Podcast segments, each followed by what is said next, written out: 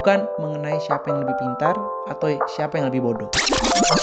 Bagi nih Nanang ke kabupaten, aku di kecamatan sama desa ngurus. Pokoknya setiap hari selama 10 hari. Di daerah-daerah yang masih jauh tertinggal dari fasilitas.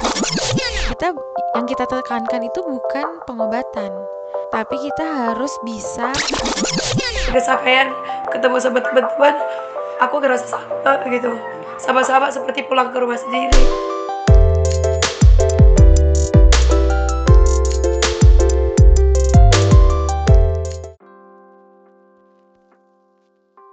Halo uh, teman-teman, balik lagi di podcast eskalasi bareng aku Rizky Lukman Saputra. Ya kurang lebih kayaknya sekitar dua bulan setengah podcast eskalasi tidak upload dan terkesan vakum. Sebenarnya bukan vakum tapi lebih ke bingung mengonten apaan. Uh, sebenarnya juga nggak bingung juga karena kemarin sempat konsep cuman ada suatu hal yang ngebatalin jadi nggak jadi ngonten. Uh, sesuai judul yang kalian baca teman-teman uh, di episode kali ini aku akan cerita pengalaman uh, bukan cuma aku tapi juga teman-teman lain terkait pengalaman pengabdian masyarakat yang kita ikutin di Desa Sekayan, Provinsi Riau yang uh, aku ikutin kemarin di bulan Februari tanggal 11 sampai 20. Itu sekaligus juga jadi kali pertama aku menginjakkan kaki di Pulau Sumatera, jadi bersyukur banget. Terima kasih Pilar Inspirasi Negeri sebagai NGO yang ngadain kegiatan bermanfaat ini. Aku jadi banyak belajar dan jadi lebih terpacu untuk belajar lagi karena ternyata di lapangan ada banyak ada banyak hal yang nggak aku tahu. Jadi terima kasih banyak. Jadi kegiatan semacam ini itu diadain sama organisasi um, sama, ya kita sebutnya NGO non governmental organization non governmental organization. Koreksi kalau salah ya yang mana ini namanya adalah Pilar Inspirasi Negeri. Yang mana ini uh, di kegiatan kemarin itu kegiatan perdana mereka yang uh, setelah lahir di bulan Desember kan kalau nggak salah ya di akhir 2020 PIN ini lahir dan uh, ngadain kegiatan perdananya di Februari kemarin di Riau. Jadi nanti aku mau um, cerita kronologi kemarin di pengabdian kemarin aku jadi apa terus prosesnya daftar bagaimana terus kronologi selama di sana bagaimana hingga aku balik ke Jawa lagi seperti apa dan bagaimana keseruannya. Tapi sebelum itu nanti juga uh, akan ada penyampaian dari uh, apa namanya presiden atau ketua dari Pilar Inspirasi Negeri. Ngasih tahu bahwa PIN ini lahirnya bagaimana tujuannya adanya PIN ini untuk apa dan lain sebagainya terkait dengan PIN dan kegiatan pengabdian nanti akan disampaikan oleh Kak Nanang sekaligus eh, selaku ketua dan juga Kak Niar. Nanti juga akan ada rekaman audio dari dokter yang kemarin ikut di pengabdian kemarin yang mana aku banyak belajar juga dari dua dokter super keren ini. Jadi so dengerin sampai akhir. Semoga kalian bisa terhibur dan termotivasi untuk ikut kegiatan serupa barangkali dan menciptakan aksi-aksi baru yang jauh lebih inovatif ke depannya. Untuk mengawali, kita dengerin dulu apa itu pilar inspirasi negeri dan kegiatan pengabdian masyarakat. Kita langsung dengerin dari Kak Nanang. Halo, selamat sore. Perkenalkan, nama saya Nanang Wilayah Pranata. Saya selaku ketua dari Pilar Inspirasi Negeri. Uh, sedikit bercerita tentang Pilar Inspirasi Negeri ya teman-teman. Uh, Pilar Inspirasi Negeri atau yang lebih kita kenal dan sapa di akrab PIN itu adalah uh, satu lembaga non-government organization yang didirikan oleh uh, beberapa pemuda yang sedang menempuh pendidikan di Yogyakarta tentunya dengan melibatkan generasi muda di seluruh Indonesia. Terbentuknya PIN itu uh, tidak lain dan tidak bukan adalah ingin memberdayakan generasi muda yang memiliki kepedulian dan tekad untuk saling berbagi melalui kegiatan sosial pengabdian masyarakat. Nah, tentunya di da di daerah-daerah yang masih memiliki akses serba terbatas uh, dan ditujukan untuk membangun daerah-daerah uh, yang ada di Indonesia. Artinya kita sama-sama membantu pemerintah begitu. Nah, eh, itu tadi kenapa PIN lahir Eh, dan tentu juga PIN ini memiliki visi yaitu mewujudkan masyarakat yang berdaya dan mandiri. Tentu dari visi itu ada tiga fokus misi yang harus kita laksanakan. Yang pertama itu eh, melakukan pemberdayaan berdasarkan nilai-nilai sosial kehidupan bermasyarakat. Karena bagaimanapun pemberdayaan yang dilakukan itu harus berpatokan dengan nilai-nilai budaya yang ada di masyarakat. Dan yang kedua, membantu melakukan kegiatan pendampingan dengan tujuan mengembangkan pola pikir. Sebagaimana yang kita ketahui, beberapa daerah di Indonesia sebenarnya itu tidak kekurangan akan ekonomi, tetapi secara pola pikir atau uh, secara kesadaran mandiri mereka yang kurang dibangun. Nah, PIN uh, menggagas konsep program yang di mana sasarannya adalah membangun kesadaran masyarakat Nah, dan yang terakhir sebagai output yang ingin dituju yaitu terciptanya sumber daya manusia yang kreatif dan inovatif. Artinya masyarakat ini bisa mandiri untuk mengelola apa pun yang ada di yang ada di sekitar uh, mereka. Begitu.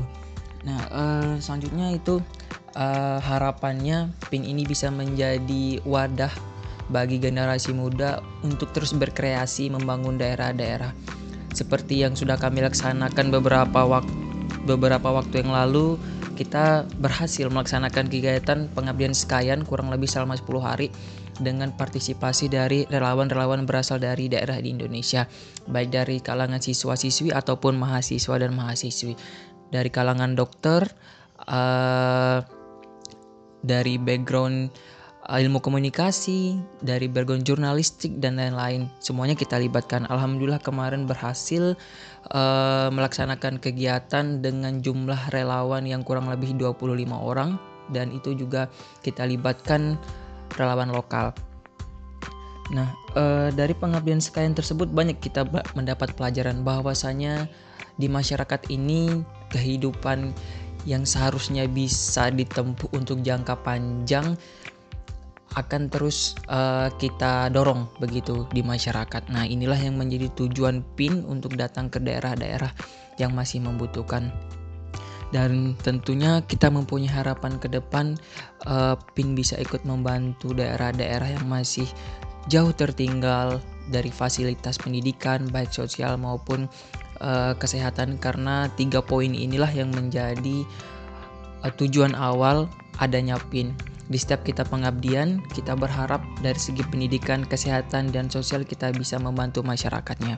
Nah, kemarin dari kegiatan pengabdian sekalian, untuk di bidang pendidikan, kita berhasil mendirikan Taman Baca Masyarakat yang itu dikelola oleh pemuda uh, lokal setempat.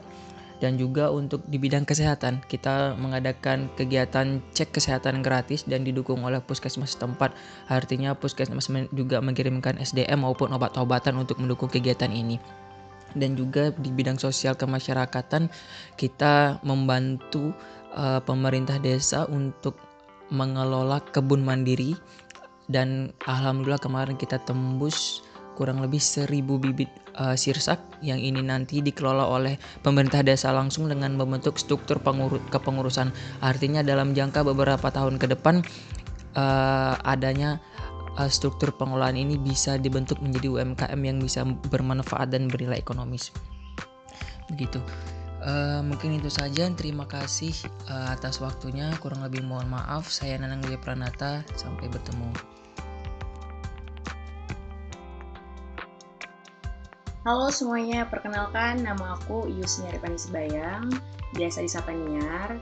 Aku merupakan salah satu founder dari Pilar Inspirasi Negeri bersama rekan aku Nanang Yulia Pranata.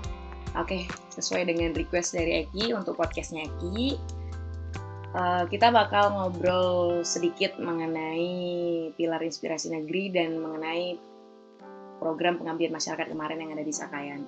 Yang pertama, kenapa kita memilih Sakayan sebagai desa pelaksanaan pengabdian masyarakat dari pilar inspirasi negeri? Yang pertama karena desa Sakayan ini kan merupakan desa yang baru di Kecamatan Kemuning. Desa Sakayan ini baru berdiri di tahun 2012 dan menjadi salah satu desa yang sangat jauh dari fasilitas pelayanan publik seperti kesehatan, pendidikan, dan lain sebagainya. Itu sangat jauh jangkauannya dari desa Sekayan. Dari jalan lintas timur aja untuk bisa mencapai Desa Sakayan itu membutuhkan waktu kurang lebih satu jam masuk ke dalam melalui jalan poros kayak gitu ya. Bukan jalan yang diaspal ataupun jalan yang semen tapi benar-benar masih pure murni jalan tanah. Dan kalau hujannya becek banget kalau musim kemarau ya berdebu banget kayak gitu uh, kemudian itu sih yang menjadi penyebab kenapa atau menjadi faktor itu yang menjadi faktor kenapa kemudian kita memilih desa Sekayan menjadi lokasi perdana uh, kegiatan pengabdian kita kayak gitu karena memang dibandingkan desa-desa yang lain desa ini yang uh, lebih membutuhkan kayak gitu. Walaupun desa-desa yang lain juga membutuhkan, cuma sekalian kita nilai lebih membutuhkan dibandingkan yang lain kayak gitu. Kemudian bagaimana kemudian awal mula kita membangun PIN kayak gitu. Oke. Okay. Jadi awal mula kita membangun PIN itu aku bersama Nanang itu dimulai tahun lalu ya 2020 kayak gitu. Kalau sebenarnya ditanya niatan-niatan seperti ini, mungkin sudah ada sejak kita di bangku SMA ya karena memang aku sama Nanang kan emang udah berteman dari SMP gitu kita sama-sama menjadi anggota pramuka sejak penggalang gitu sejak SMP dulu terus juga SMA bareng dan kuliah juga sama-sama di Jogja tapi beda kampus. Aku di APMD dan dia di UMY kayak gitu. Nah setelah kita lulus kemudian pas waktu itu kita ketemu sempat kita ngobrol karena memang kan uh, aku udah mulai terjun ikut kegiatan volunteering itu kan di tahun 2019 ya. Masih sangat baru sebenarnya masih masih belajar juga kayak gitu. Alhamdulillahnya aku punya banyak teman-teman yang memberikan aku kesempatan untuk belajar kayak gitu. Sebelumnya di UP Indonesia di Nice terus kemudian di arah pemuda juga di Inspire dan Ide Indonesia. Mereka adalah teman-teman aku yang orang hebat yang memberikan aku kesempatan belajar bersama mereka kayak gitu. Dan alhamdulillah itu kemudian yang meningkatkan rasa percaya diri aku juga untuk melakukan hal yang sama untuk daerah kayak gitu. Cuman eh, seperti yang kita tahu kan melakukan kegiatan seperti ini tuh tidak gampang kayak gitu.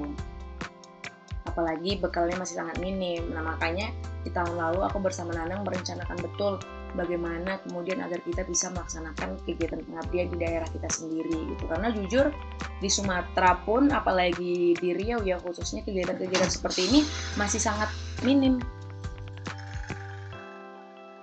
kegiatan seperti ini masih sangat minim. Bahkan belum ada barangkali kalau di tempatnya kita kegiatan-kegiatan uh, pengabdian seperti ini kayak gitu.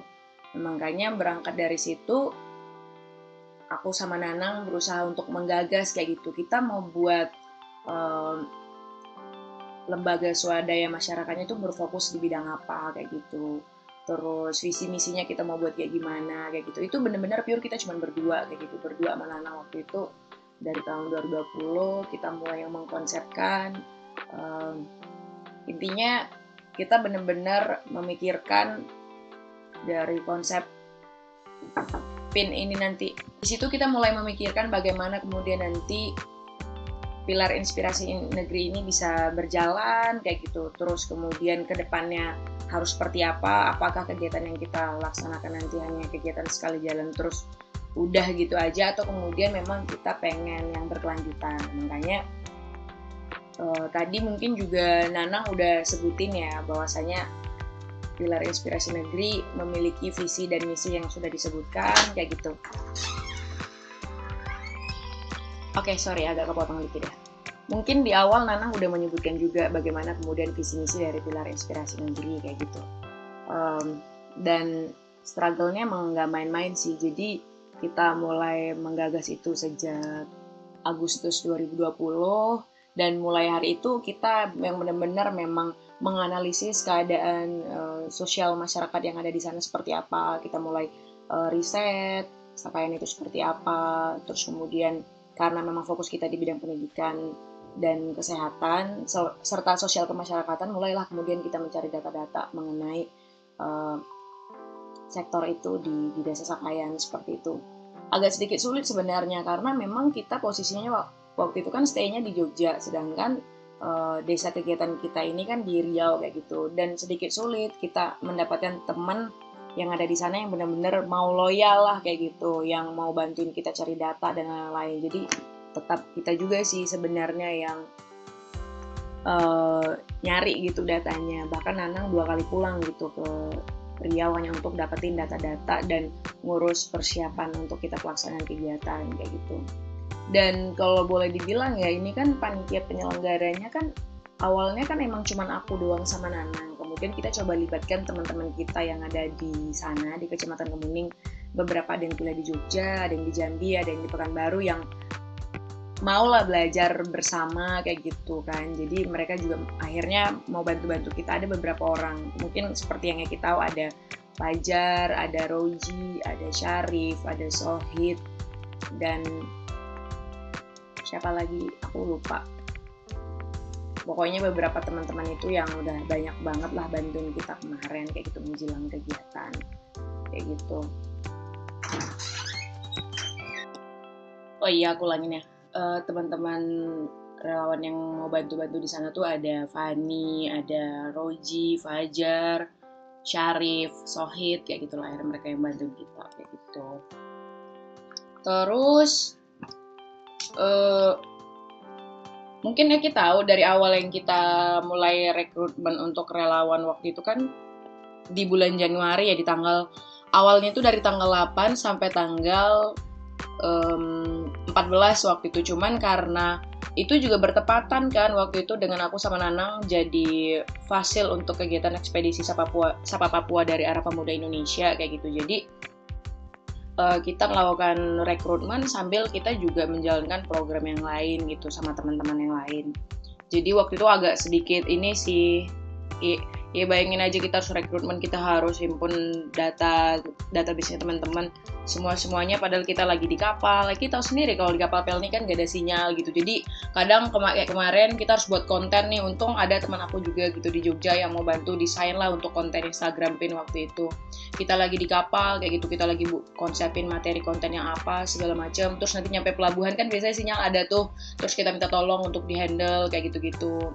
Pokoknya kayak gitulah. Jadi benar-benar perjuangan banget sih itu kemarin kita modal nekat kan ngadain kegiatan pengabdian kayak gitu. Apalagi kita benar-benar nggak ada mungut biaya pendaftaran biaya program juga enggak kayak gitu. 18 orang yang kita berangkatin kemarin itu semuanya fully funded kayak gitu. Bahkan banyak yang nanya juga waktu pendaftaran kita udah tutup kayak gitu. Kak emang nggak buka jalur self funded atau partial yang beasiswa gitu ya? katanya teman-teman. Mungkin seperti yang sudah diikutin uh, di kegiatan-kegiatan yang lain kan biasanya ada jalur-jalur seperti itu. Cuman kan kita di pilar inspirasi kan memang maunya ya udah kita buat fully funded aja kayak gitu.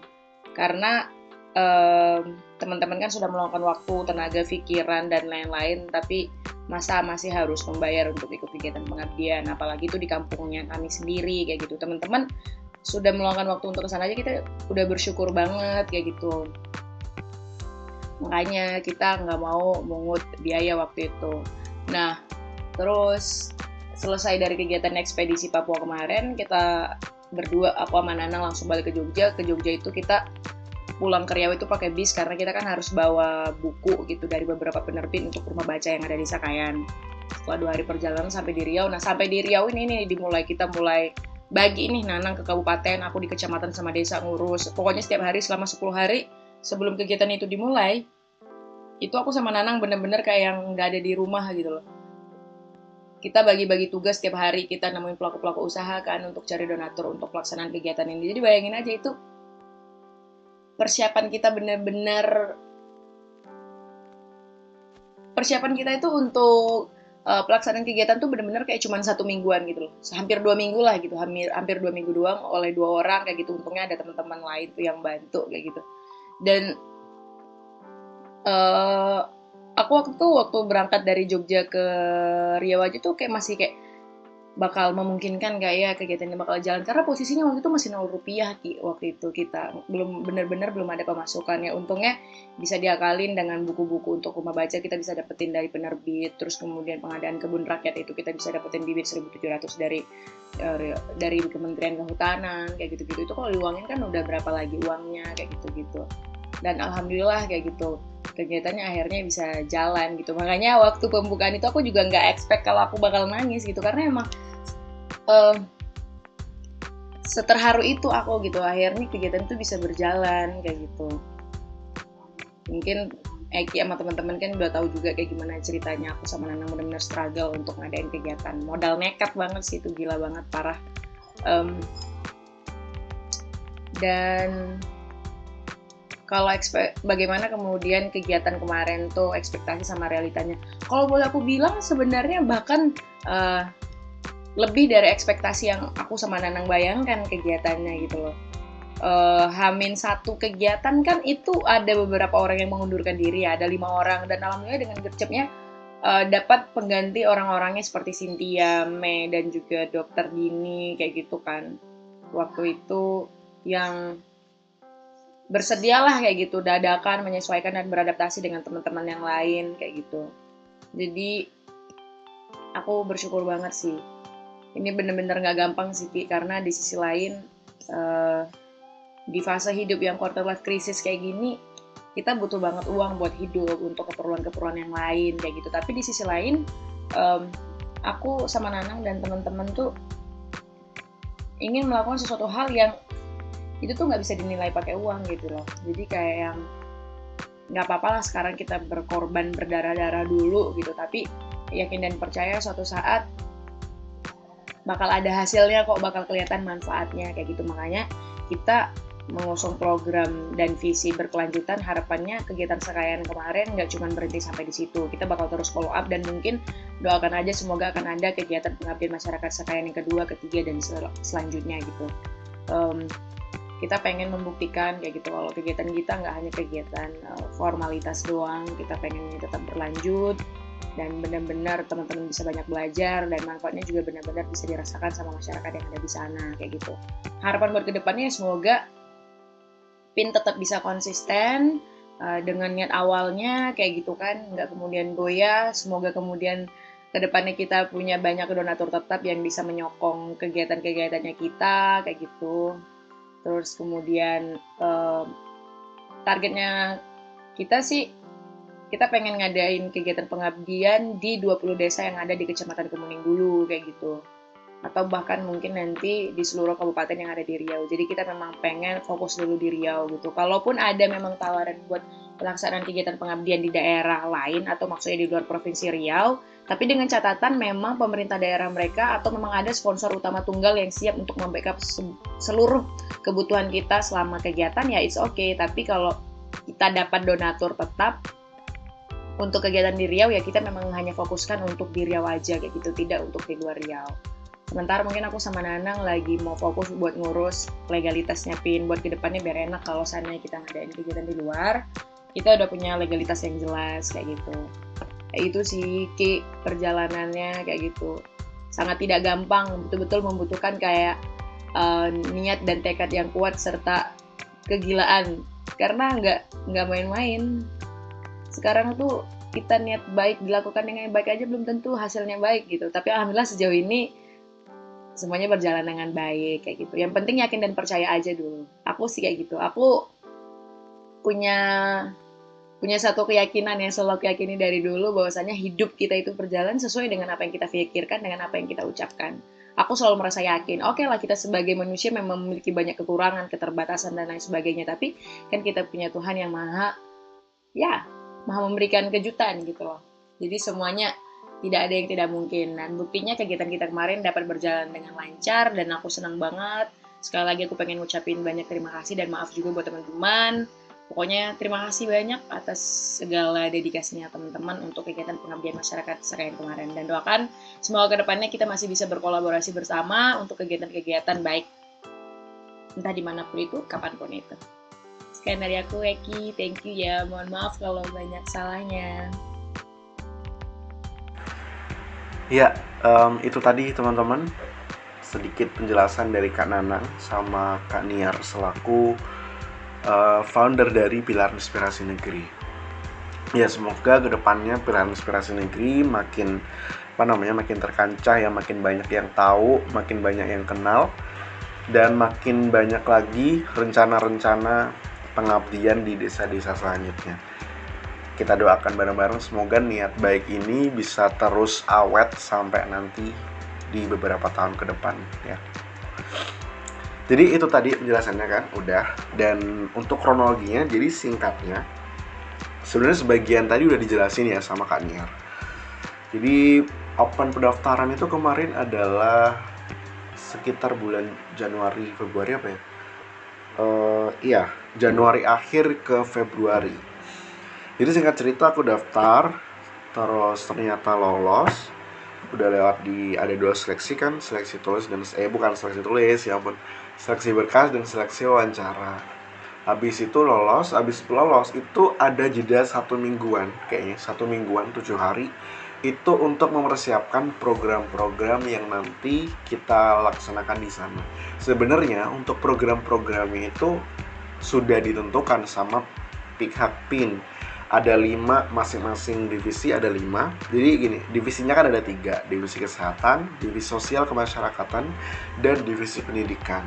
Jadi masing-masing itu ada lima uh, program kerja uh, yang mana itu udah disiapkan sama pihak pinnya. Jadi tugas kita sebagai relawan atau volunteer waktu itu adalah nge-breakdown lagi itu supaya uh, lebih teknikal dan nanti di lapangan bisa tinggal jalan aja dalam waktu satu minggu. Oke, kita nyiapin satu minggu kita komunikasi via uh, Zoom, via Google Meet. Kita rapat itu rutin beberapa kali seminggu kayaknya rutin banget gitu. Kalau di divisi kesehatan sendiri kayaknya jeda satu hari jeda satu hari gitu deh tapi ya intinya paling semua semua semua divisi juga gitu terus udah kan kita udah fix terus ya aku di di di situ juga ada beberapa volunteer yang mem, apa namanya mengundurin diri karena suatu hal yang tidak bisa di uh, negosiasikan lagi gitu. Jadi ada yang mundur dan ada beberapa pengganti untungnya yang tadi udah dijelasin sama Kak Niar. Nah, um, kita udah. Jadi aku singkat cerita berangkat di Jogja. Jadi meeting pointnya untuk yang di Jawa itu di Jogja. Kita berangkat total perjalanan itu kalau naik bis 3 hari 2 malam. Kita sampai di sana, kita di di Selensen, daerah Selensen. Kita istirahat dulu, transit di situ buat mandi karena di di bis kita nggak bisa mandi ya jadi tiga hari dua malam kita pakai baju itu itu terus dan kalaupun turun kita cuma gosok gigi sama cuci muka aja sama sholat. Oke kita turun uh, sambil nunggu teman-teman yang dari meeting point Pekanbaru. Singkat cerita kita udah berangkat terus kita sampai ke base camp kita bersih bersih terus kita bersiap buat susun program lagi uh, buat besok. Jadi besoknya hari pertama itu adalah hari pembukaan di mana kita uh, ambil kesepakatan sama masyarakat setempat dan juga tokoh masyarakat setempat. Setelah kita paparin program kerja dari masing-masing divisi, sekaligus kita ambil kesepakatan enaknya dia uh, apa namanya program ini dan ini ini ini ini itu dilaksanakan di hari apa.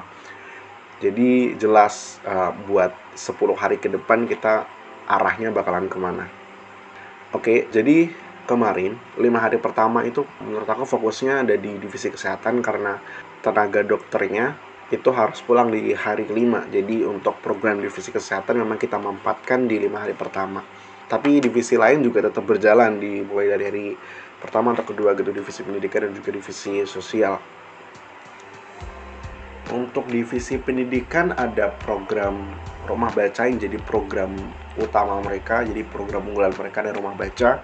Dan juga untuk buku-bukunya itu juga udah ada kerjasama sama uh, dari sponsor di Jogja dan beberapa yang lain gitu. Untuk divisi sosial program unggulannya ada penanaman pohon sirsak yang mana nanti dikelola langsung dikelola langsung ke di oleh apa namanya desanya itu oleh pemuda-pemudanya. Terus um, kita di sana juga sempat jalan-jalan ke air terjun air terjun 86 namanya jadi buat akses ke sana kita juga struggle ini naik pick up juga ke sana dan itu kan maksudnya di gunung ya di bukit atau gunung ya namanya ya. Jadi di gunung atau bukit itu kita naik turun dan benar-benar dimanjain juga di sama pemandangan di sana. Terus kita juga sempat nonton pertunjukan apa ya namanya oh jaran kepang. Jadi kita dua kali nonton Jaran Kepa. Yang Jaran Kepa yang pertama kita tonton itu di rumah warga dan yang kedua kita undang sendiri sebagai apa namanya pertunjukan di malam perpisahan atau malam di mana kami harus pamitan sama warga di hari terakhir istilahnya. Jadi ya gitu. Uh, ini aku jelasin apanya ya?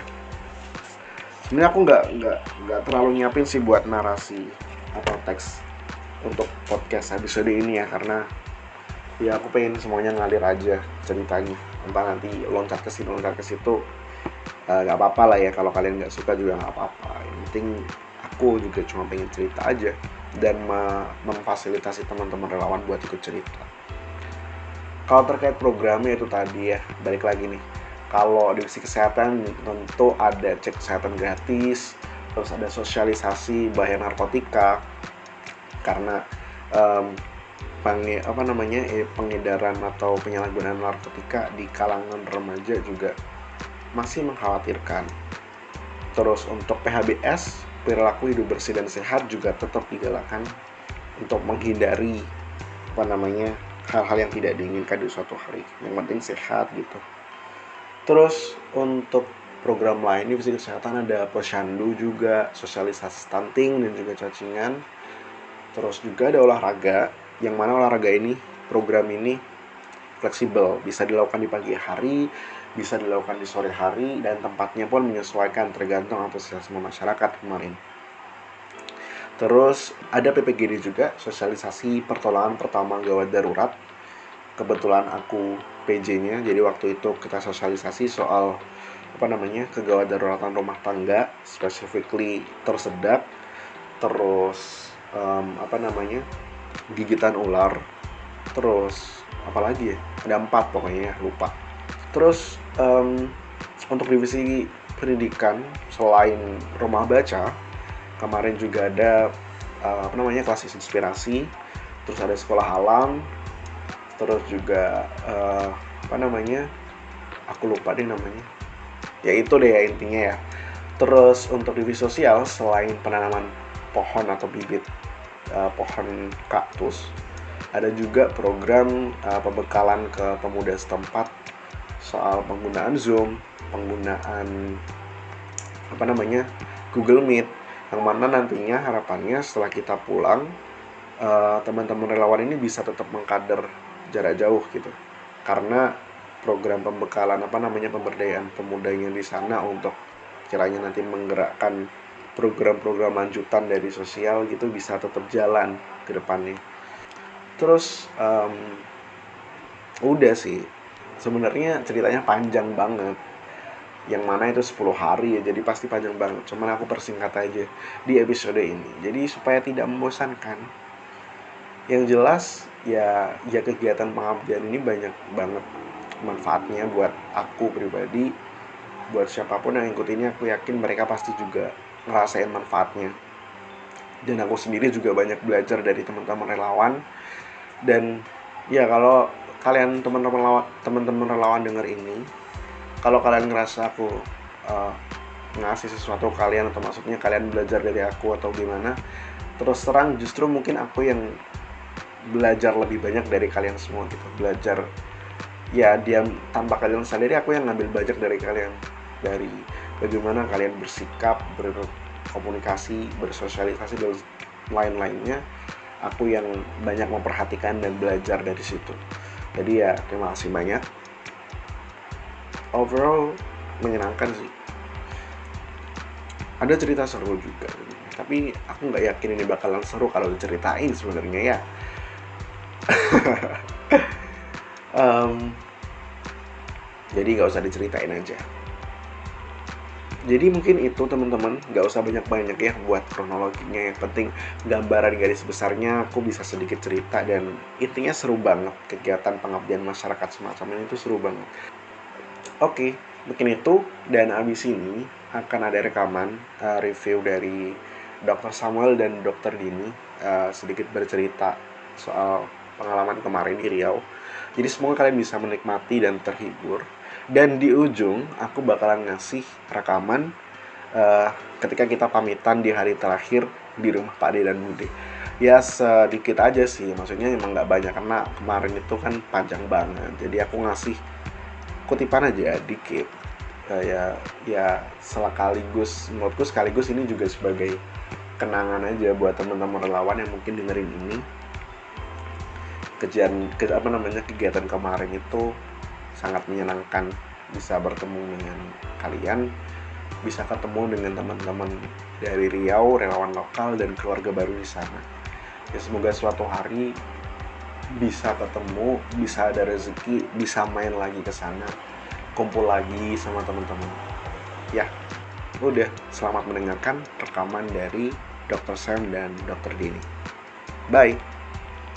Halo, salam kenal dan salam sehat. Saya dengan Dr. Samuel. Pada kesempatan kali ini, saya akan men-sharingkan beberapa pengalaman pengabdian saya. Alasan utama saya mengikuti kegiatan pengabdian sebetulnya ingin menguji diri. Menguji diri untuk menimbulkan dan memupuk niat tulus untuk membantu teman-teman kita di wilayah 3T. Tentu bagaimana caranya? Moto saya dalam hidup adalah doing ordinary things in extraordinary way. Dalam artian bisa melakukan hal yang biasa tetapi kita menyampaikan mengemasnya dengan hal yang luar biasa. Semua orang tentu bisa mengabdi, tetapi tidak semua orang itu diingat dengan warga tempat dia mengabdi. Semua orang bisa melakukan tensi pasien, tapi tidak semua orang bisa melakukan tensi pasien sambil memberikan senyum, salam, sapa, dan menyampaikan simpati kepada pasien. Di situlah perbedaannya. Melakukan suatu hal yang biasa, tetapi kita tambahkan, add value, menambahkan value, menambahkan nilai terhadap apa yang kita lakukan. Banyak banget hal yang saya belajar selama 10 hari dalam pengabdian di Desa Sekayan ini bersama dengan teman-teman koordinator divisi, sesama fasilitator, dan sesama founder. Nah, di sini saya mengerti betul posisi fasilitator, koordinator divisi maupun delegasi. Apa yang saya dapatkan betul-betul tidak dapat diajari di kampus-kampus ataupun di pelajaran formal, yaitu bagaimana memanage orang bagaimana porsi fasilitator yaitu membimbing dan memberi pertimbangan kepada koordinator divisi. Dan tentu koordinator divisi menjadi decision maker bersama dengan tim yang mereka buat dan mereka bangun. Di sini posisi saya sebagai fasilitator belajar banyak dari Kordif maupun dari delegasi bagaimana cara mendengar dan menjadi pendengar yang baik. Tentu dengan menyatukan mereka semua, menyatukan pendapat dan memberikan usulan yang baik sehingga mereka koordinator divisi dan tim dapat memilih suatu keputusan yang tepat. Di sini yang perlu saya tekankan adalah menjadi seorang fasilitator ataupun koordinator divisi bukan mengenai siapa yang lebih pintar atau siapa yang lebih bodoh. Tetapi di sini saya menggunakan kalimat siapa yang lebih tahu lebih dulu siapa yang lebih tahu lebih dulu itu yang akan memberikan poin plus. Bukan berarti mereka bodoh, tetapi mereka yang tidak tahu lebih dulu harus belajar kepada yang tahu lebih dulu untuk mengetahui hal tersebut. Nah, di sini kita tidak menggunakan istilah namanya bodoh. Semua bisa melakukan dan semua sama rata. Di depan mata pengabdian, semua sama rata yaitu untuk mengabdi. Perbedaannya hanya satu. Siapa yang lebih tahu, dan siapa yang lebih telat tahu. Di sinilah porsi yang lebih tahu mendukung dan mensupport yang lebih tahu belakangan untuk mengetahui hal tersebut. Hanya pada pengabdian, teman-teman tidak menggunakan kata siapa yang lebih pintar, siapa yang lebih bodoh, siapa yang lebih hebat, atau siapa yang lebih cupu. Di sini kita di depan mata pengabdian kita semua sama. Yang membedakan hanya dua, yang pertama adalah apakah orang tersebut lebih dulu tahu atau orang tersebut lebih lambat tahu. Di sini tidak ada yang lebih bodoh ataupun lebih pintar. Orang yang tampak pintar pasti orang tersebut lebih dulu tahu daripada orang yang telat tahu. Dari sinilah menjadi tugas orang yang lebih dulu tahu mendukung, mensupport dan membantu orang yang telah tahu untuk menjadi sama level. Sehingga tidak ada istilah salah mensalah atau ada istilah memberikan punishment. Salah satu kelebihan dalam pengabdian masyarakat adalah teman-teman mengerti betul bagaimana memanage people. Masing-masing individu yang berbeda, teman-teman harus satukan untuk menghasilkan program kerja yang berhasil. Di sini teman-teman akan belajar bagaimana menghadapi orang A, orang B, orang C, dan orang D. Dengan A, B, C, D memiliki tipe-tipe yang berbeda. Di sini teman-teman akan mengetahui dan tahu betul bagaimana press teman-teman tersebut, kapan membimbingnya, kapan memberikan reward, dan kapan harus memuji mereka bahwa mereka sudah mengeluarkan potensi mereka yang maksimal. Di sinilah yang menjadi pelajaran untuk bagaimana berinteraksi dengan orang. Selanjutnya, ketika teman-teman ingin mengembangkan ilmu komunikasi tersebut, antar individu dengan individu, teman-teman next levelnya akan belajar bagaimana manage people. Sekumpulan individu yang akan teman-teman pimpin. Bukan individu dengan individu, tetapi sekumpulan individu yang teman-teman akan pimpin. Di sinilah teman-teman akan belajar jam terbang, feedback orang lain, proses dan pola pikir itu berpengaruh. Tentu orang jam terbang tinggi, yang memiliki jam terbang pengabdian tinggi, memiliki trik-trik atau mengetahui jalur-jalur khusus bagaimana approach individu tersebut atau approach kumpulan individu tersebut. Jam terbang tidak akan mengkhianati. Itu akan hasil juga kepada proses dan pola pikir orang tersebut yang memiliki jam terbangnya tinggi. Maka di sinilah posisinya saya memberikan semangat bahwa teman-teman apabila ada kesempatan untuk mengabdi, ambil kesempatan itu jangan lewatkan. Semakin banyak teman-teman mengabdi, semakin banyak juga teman-teman akan mengetahui bahwa niat tulus untuk membantu orang tidaklah jadi dalam satu waktu. Banyak sekali pertanyaan kepada saya.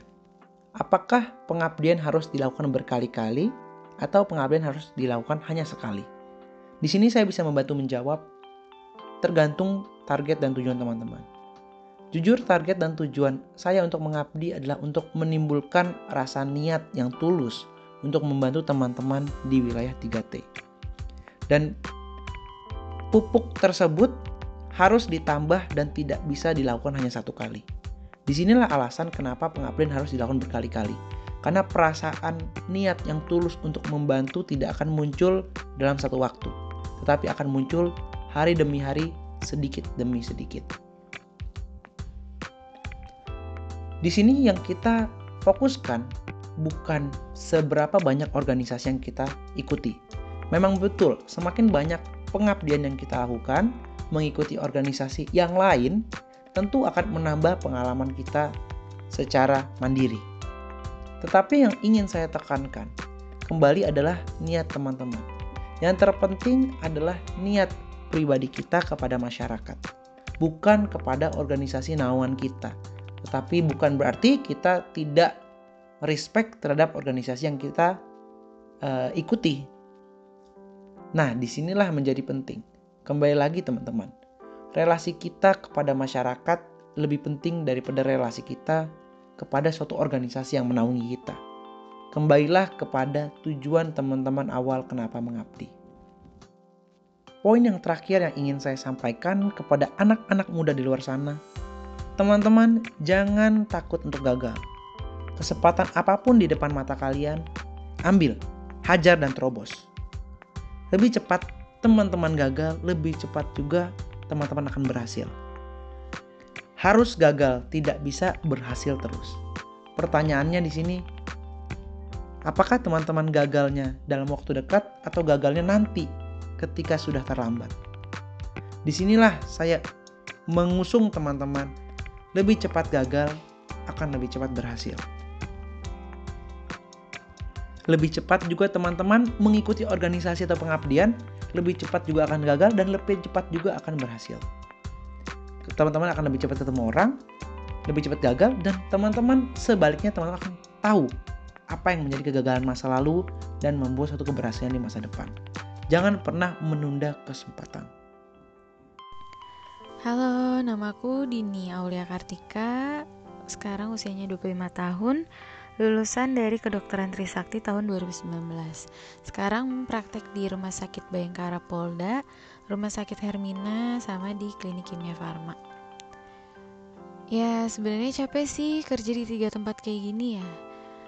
Kayak pengen dapet suasana baru gitu. Kadang kan jenuh sama rutinitas yang itu-itu aja ketemu pasien, resepin obat, konsul-konsul ke spesialis gitu. Makanya pas ada kegiatan kayak gini tuh aku langsung mau ikut. Kenapa? Karena pertama nih aku bisa dapat suasana baru, situasinya beda, orangnya beda, di tempat yang beda juga. Kedua, ini tuh pertama kalinya aku ikut pengabdian.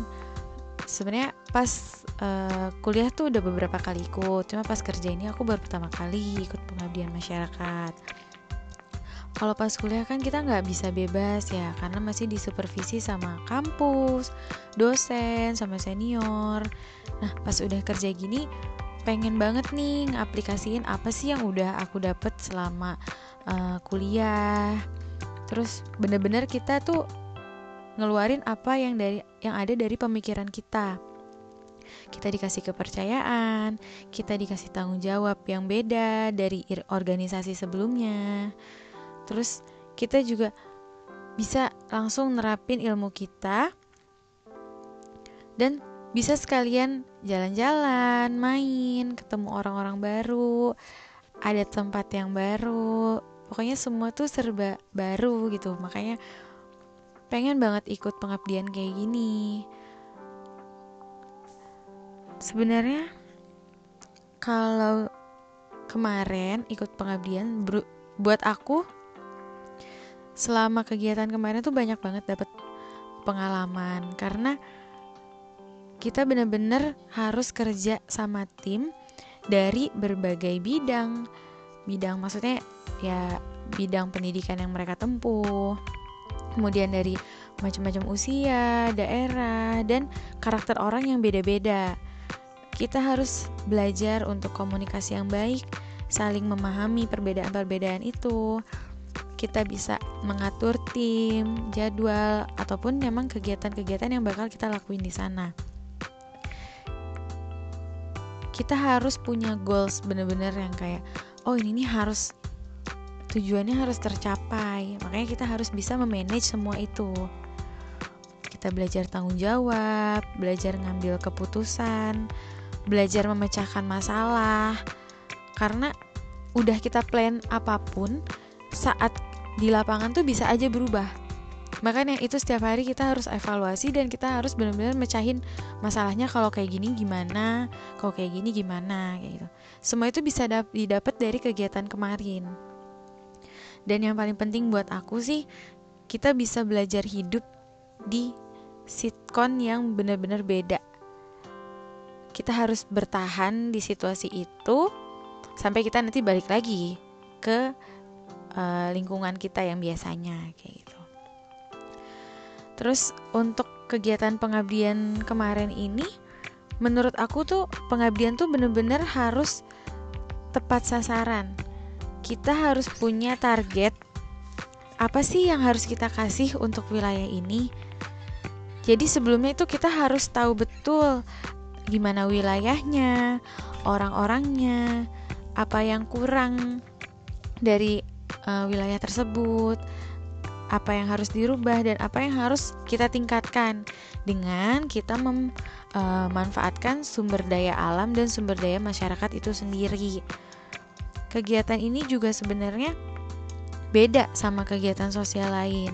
Karena orang-orang yang ikut ini harus benar-benar rela, siap dan ikhlas gitu ya memberi tanpa mengharapkan imbalan ataupun mengharapkan sesuatu gitu dari setelah kita ikut kegiatan itu. Kita sepenuhnya mengabdi sama uh, memberi apa yang kita bisa yang kita punya untuk masyarakat setempat bukan hanya berupa barang atau benda tapi juga bisa dengan ilmu sharing pengalaman atau kenangan yang diberikan gitu kan. Khusus aku sendiri yang di bidang uh, kesehatan justru pengabdian ini nih kita yang kita tekankan itu bukan pengobatan tapi kita harus bisa mencegah masyarakat di sana supaya sehat terus alias pokoknya jangan sampai sakit itu sih yang harus kita tekankan sebenarnya. Karena nggak semua tempat pengabdian itu ada fasilitas kesehatan yang memadai. Ada tempat beli obat atau apotek ada puskesmas ada bidan. Kan nggak semua bisa kayak gitu. Makanya kita datang itu untuk mencegah orang yang tadinya uh, sakit bisa sembuh dan orang yang baik-baik aja ya bisa sehat terus gitu kan. Nah jadi kegiatan itu bukan cuma semata kita datang, kenalan, main-main, makan, kuliner kayak gitu. Kita tuh harus bisa meninggalkan jejak nyata atau memang uh, kita meninggalkan bekas yang nantinya bakal jadi beban eh yang bisa jadi uh, bekal gitu buat mereka ke depannya. Ini penting banget sih sebenarnya untuk kegiatan pengabdian ini karena kita bisa dapat pengalaman, kita bisa memperluas wawasan dan relasi kita. Banyak banget yang tadinya kita nggak tahu jadi tahu, kita nggak bisa jadi bisa, kita nggak mau jadi mau. Dan sebenarnya dulu sedikit pengalaman sih, dulu tuh aku sama sekali nggak mau ke daerah atau ke tempat yang jauh dari rumah. Tapi karena emang sesuatu hal yang bikin aku jadi internship di Ternate Maluku Utara. Jadi internship itu pengabdian dokter yang baru lulus kita eh, kerja dulu di beberapa tempat. Emang sih kita milih ke tempat itu. Awalnya tuh aku milih ke sana karena emang ikutan temen gitu kan. Tapi ternyata pas dijalanin kebetulan temanku nggak dapet jadi aku harus sendiri dan aku harus survive itu. Pas dijalanin ternyata oh seru juga ya. Bener-bener kita ketemu apa pun itu yang baru dari orang-orangnya, beda budaya, beda kebiasaan, beda makanan, lingkungan, semua tuh baru. Dan ini yang bikin aku harus bisa gitu kan. Makanya aku punya keberanian untuk mengabdi karena rata-rata kan mengabdi ke tempat yang 3T ya yang terpencil. Nah, tapi ini tuh beda banget dari yang waktu isip aku kemarin. Karena untuk kali ini tuh kita singkat. Kalau kemarin kan aku 10 bulan. Sedangkan di sini tuh 10 hari. Dalam 10 hari ini kita harus udah bisa nyelesain ini itu.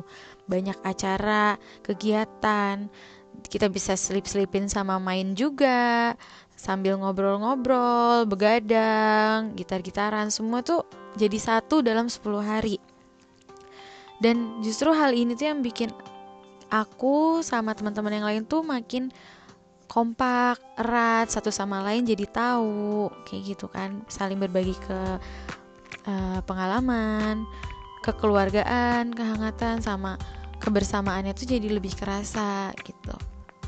Itu yang bikin kesan yang beda banget gitu kan dari pengalaman aku sebelumnya. Aku belum bisa ngebandingin sih sama pengabdian yang lain karena ini emang pertama kalinya aku dateng, aku ikutan, tapi aku bisa maksudnya aku ada gambaran nih, oh aku pernah dulu loh ke daerah ini, ternyata kayak gini ya ketemu orang baru. Dan yang di sini tuh ya itu yang menurut aku makin berkesan banget tuh sampai nggak bisa move on tuh ya karena ternyata kedatangan aku, kedatangan kita semua ini benar-benar disambut dan diterima dengan baik sama masyarakat di sana, sama teman-teman relawan lain. Dan ternyata mereka tuh butuh loh.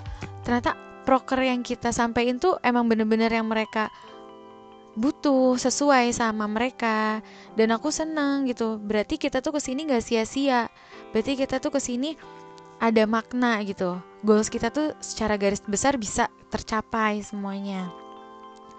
Terus dengan teman-teman yang baik, tim yang baik, tim yang gercep, semangatnya tinggi, terus kritis, mau belajar kayak gitu. Itu yang bikin aku juga terpacu buat belajar. Oh, mereka semakin mau bisa, jadi aku juga harus belajar lagi gitu kan. Harus bisa memberikan saling saling berbagi gitu. Apa yang mereka tahu kasih tahu ke aku. Apa yang aku tahu aku kasih tahu mereka. Jadi semua itu kita bisa lakuin bareng. Kita bisa kerja sama bareng. Dan menurutku ini tuh poin yang paling penting banget dalam suatu tim ataupun dalam kita melakukan suatu kegiatan. Karena kita nggak hidup sendiri. Kita harus bareng-bareng kayak gitu.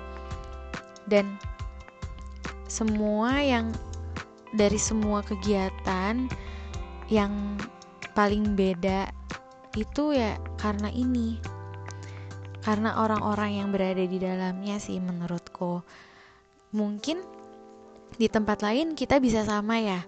Sama-sama ada uh, pemeriksaan kesehatan secara umum sama-sama penyuluhan sama-sama kita datang ke sekolah-sekolah sama-sama kita sharing pengalaman atau kita bikin game sama teman-teman atau sama adik-adik sekolah. Itu di mana-mana bisa sama.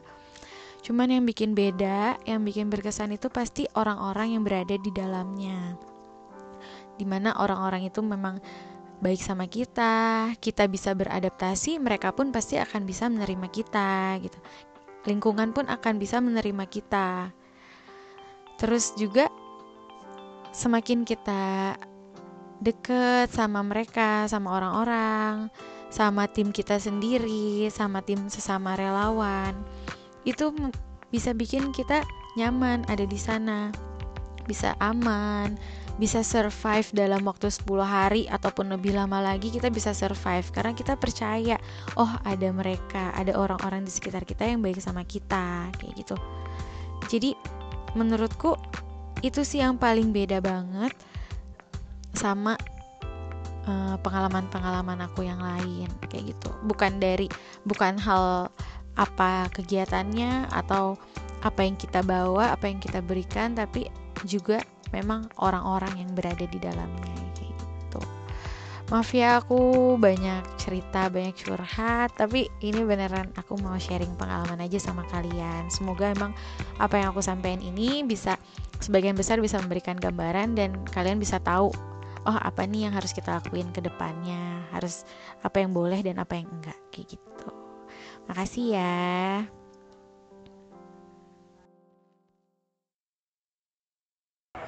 Perannya teman-teman semuanya sama-sama besar semuanya satu sama lain. Juga buat nggak sanggup ngomongnya. Buat Pade sama Bude yang udah jadi sumber energi buat teman-teman semua. Karena jujur aja teman-teman kita dikasih uh, dikasih makan tiga kali sehari gitu.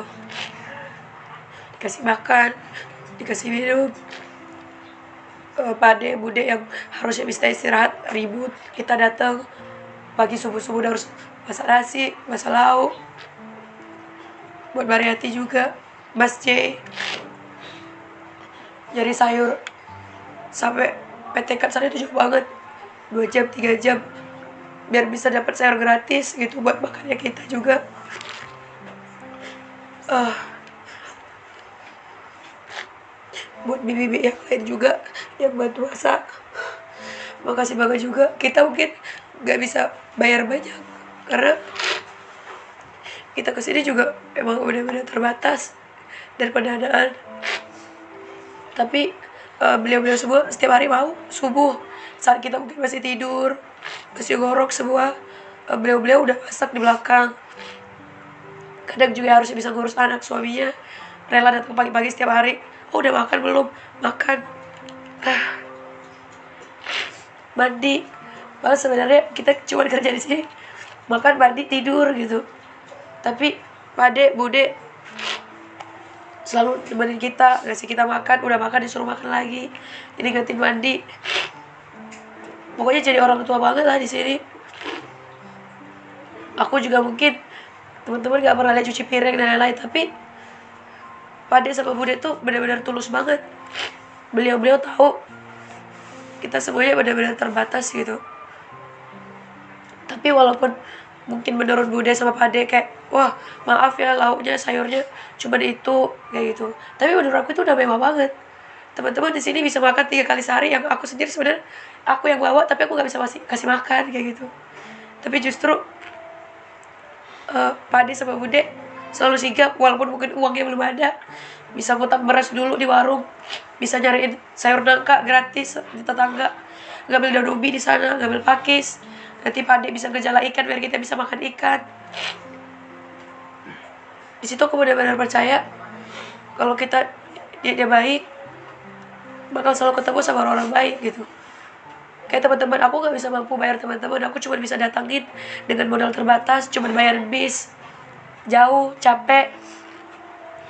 Pade juga aku bilang aku minta tolong Pade Bude nanti teman-teman uh, dimasakin kayak gitu. Dan benar-benar total gitu loh kalau mungkin juga aku nggak tahu entah Pade atau Bude punya rezeki lebih tapi aku yakin dengan Bude sama Pade setiap hari ngasih makan, ngasih minum, ngasih tempat tidur, ngasih tempat mandi, ngasih listriknya buat kita nyuci. Insya Allah rezekinya nanti akan bertambah terus ya Pade, Bude. Kita nggak bisa bayar teman-teman di saat nanti mungkin programnya kita ada yang udah makan, ada yang belum. Nanti datang ke sini jam 1, jam 2 malam, Pade tetap bukain pintu. Tanpa kita ketok, dengar bunyi motor depan udah dibukain. Padahal mungkin hari-hari biasa Pak Ade udah bisa istirahat kayak gitu. Nanti malam mungkin kayak Andi ngopi, dibuatin kopi kayak gitu. Hal-hal kecil sih, tapi menurut aku sebenarnya itu luar biasa banget buat kita semua gitu. Mungkin setiap hari ngeledek-ngeledekin, Pak Ade sama Bude selalu luangin waktu buat ngobrol di depan, ngobrol di dalam. Aku aku udah gak bisa ngucapin banyak sebenarnya. Ya mungkin cuma Allah lah yang bisa balas semua uh, perbuatan uh, Bude dan Pade buat teman-teman semua. Semoga walaupun yang kita lakuin di Sakain sekarang selama 10 hari nggak kelihatan banget gitu apa yang sudah kita lakukan. Tapi semoga ini tetap bisa berjalan. Mariati walaupun mungkin sudah berumah tangga kita nggak ngeliat perbedaan kok. Sama aja. Bedanya mungkin Mariati udah punya suami sama anak aja gitu. Dalam hal meraih mimpi Mariati masih sangat layak gitu. Teman-teman di sini juga banyak belajar sama Mariati juga. Gitu yang benar-benar tulus ngebantuin kita. Terus niat belajar. Gitu yang walaupun awalnya mungkin agak sedikit minder kami sebenarnya banyak belajar sama Mariati juga. Kami cuma tahu teori praktiknya kami belum pernah ngelakuin gitu.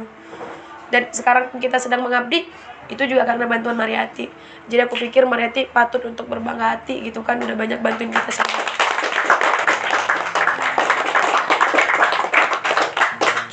Aku jujur uh, seneng dan bangga gitu. Dulu ngeliat Mariati setiap pergi sekolah jam jam 6 pagi gitu uh, suka dibully kadang sama teman-teman karena dari pelosok kan. SMP aja dulu SMP marginal gitu. Tapi perjuangan dia gak berhenti gitu. Pade sama Bude juga selalu support. Walaupun sekolah udah punya anak punya suami jadi kepala sekolah juga tetap semangat buat sekolah gitu. Aku sama teman-teman berharap banget akan ada uh, pengabdian masyarakat sekaya dua gitu. Untuk nanti kita melanjutkan mungkin uh, membantu perjuangan Mariati juga untuk benar-benar meningkatkan tingkat literasi di sini mari gitu. Karena langka teman-teman mungkin bisa lihat juga gitu kan. Orang secara perekonomian di sini mampu tapi orang-orang seperti Mariati itu sangat langka dengan keluarga yang benar-benar bersupport penuh apa yang dia mau kayak gitu. Dan tidak menyerah dengan keterbatasan yang ada. Aku harap mungkin uh, satu tahun dua tiga tahun bahkan lima tahun ke depan aku sama teman-teman yang lain dan juga mungkin Mariati bisa berkolaborasi untuk hal-hal yang lebih besar ke depannya itu sih uh, aku nggak tahu lagi mau ngomong apa lagi. Intinya aku mengucapkan terima kasih dan maaf dari aku pribadi karena aku yakin uh, aku banyak salah juga sama teman-teman gitu. Mungkin kelihatannya santai suka bercanda atau mungkin uh, mungkin marah juga kadang-kadang gitu. Uh, tapi sebenarnya ya seperti yang udah teman-teman bilang.